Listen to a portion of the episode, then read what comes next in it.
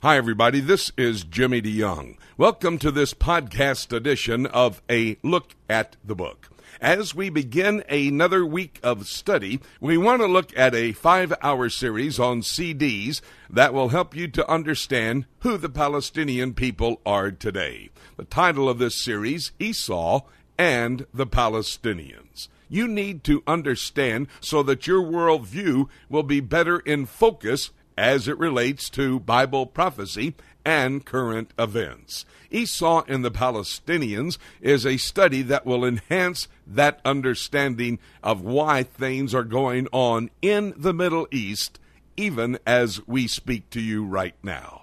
If you would take a few moments now and listen at the conclusion of this study, I'll tell you how you can get the entire study of Esau and the Palestinians, a five hour study on CDs. I'll be back in a moment to tell you that, but now let's listen to the study.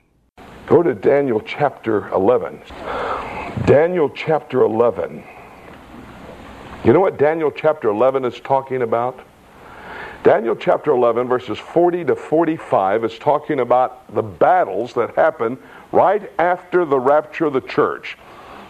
Jesus Christ takes us out of here, and then the 10 nation confederation and the 10 unit confederation comes together, probably the revived Roman Empire, probably the infrastructure of what we know today as the European Union. It's coming together faster. Folks, I just have come from Europe. That European Union is coming together faster than I could ever even believe.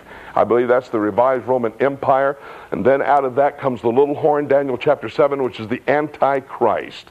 Then he confirms a peace agreement. They're talking peace, peace, peace. That's all they're talking about. Yasser Arafat meeting with all the world leaders Ehud Barak meeting with the world leaders coming back. They're talking peace, peace, peace. That seems that scene is set, ready for it to all happen. After that, the nations are going to align themselves against Israel. In Daniel chapter 11, verses 40 to 45, you see there's three persons there in verse 40. And he is referring, he, his, and him is used 17 times in these verses, all referring to the Antichrist, who is going to be the individual who is going to come and try to protect the Jewish people. And, and at that time of the end, at that time of the end, that kind of definitely sets when it is, doesn't it? At the time of the end, shall the king of the south push at him, the him is the Antichrist, and the king of the north shall come against him like a whirlwind. Then look at verse 41. And he, he, his, and him, always referring in these five verses to the Antichrist. And he, the Antichrist, shall enter into the glorious land, the land of Israel, and many countries shall be overthrown. But these shall escape out of his hand. What are they? Even Edom, Moab, and the chief children of Ammon. Gilead, Moab, and Edom. Gilead, the location of Ammon.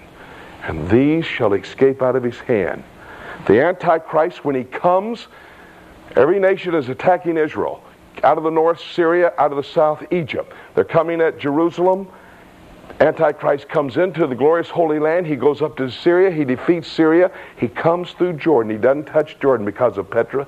Goes into Egypt, defeats Egypt. But he sets Petra aside, doesn't harm it, because during that time, in the last three and a half years of the tribulation, the Jews will be there. So we've looked at a place of pride, a place prepared. Now let's look at a place of prophecy. Uh, go with me quickly to Zechariah chapter 14 just for a second. Zechariah chapter 14.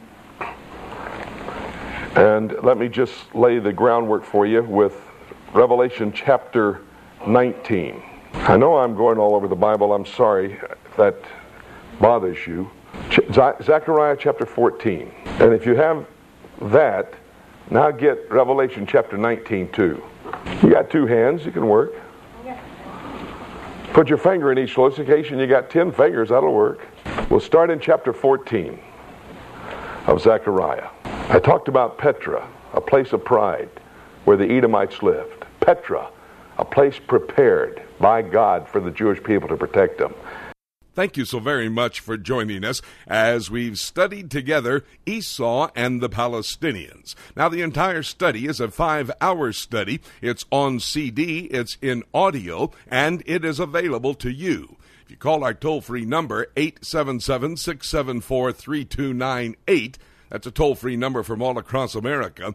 You can order your copy of Esau and the Palestinians. We trace from Esau all the way to the Palestinian people of today, and we show you in God's prophetic word what is going to be the scenario for the last days as it relates to the Palestinian and the Jewish people.